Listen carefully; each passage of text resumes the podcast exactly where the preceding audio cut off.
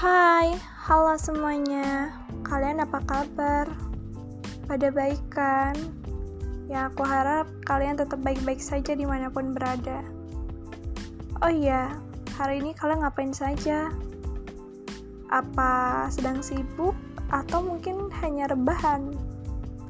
Ya, apa pun kesibukan kalian, semoga kalian sehat ya. Semoga kalian selalu bahagia. Selamat datang di podcastku kembali.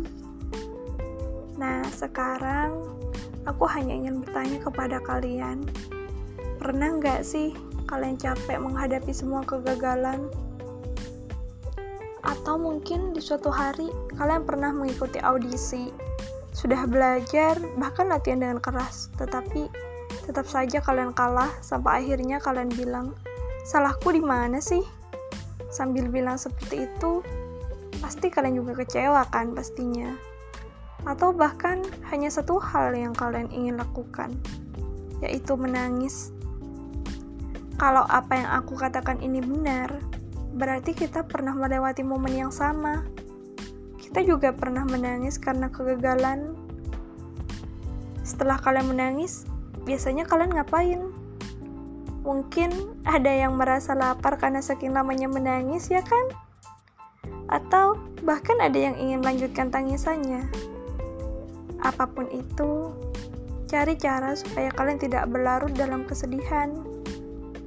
Apabila kalian butuh teman, chat atau teleponlah sahabat atau orang yang kalian percaya untuk dijadikan tempat menangis dan bercerita.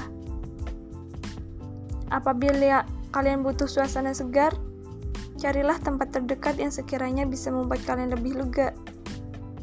Apabila kalian butuh menulis, segeralah ambil buku atau laptop kalian dan tuangkan semua kata-kata di sana.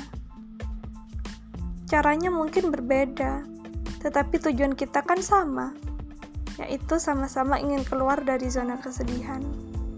Tak apa, hari ini kita mungkin gagal, hari ini mungkin kita menangis, hari ini mungkin kita rasanya ingin menyerah. Tetapi sudah berusaha sudah berusaha sejauh ini, masa ingin menyerah begitu saja? Ayolah bangkit. Jangan menjadi lemah. Sedih boleh, nyerah yang gak boleh. Semangat kalian. Semoga hari-hari kalian selalu dipenuhi dengan kebahagiaan. Apabila tidak, ya semoga kalian bisa melewati semua kesedihan. See you.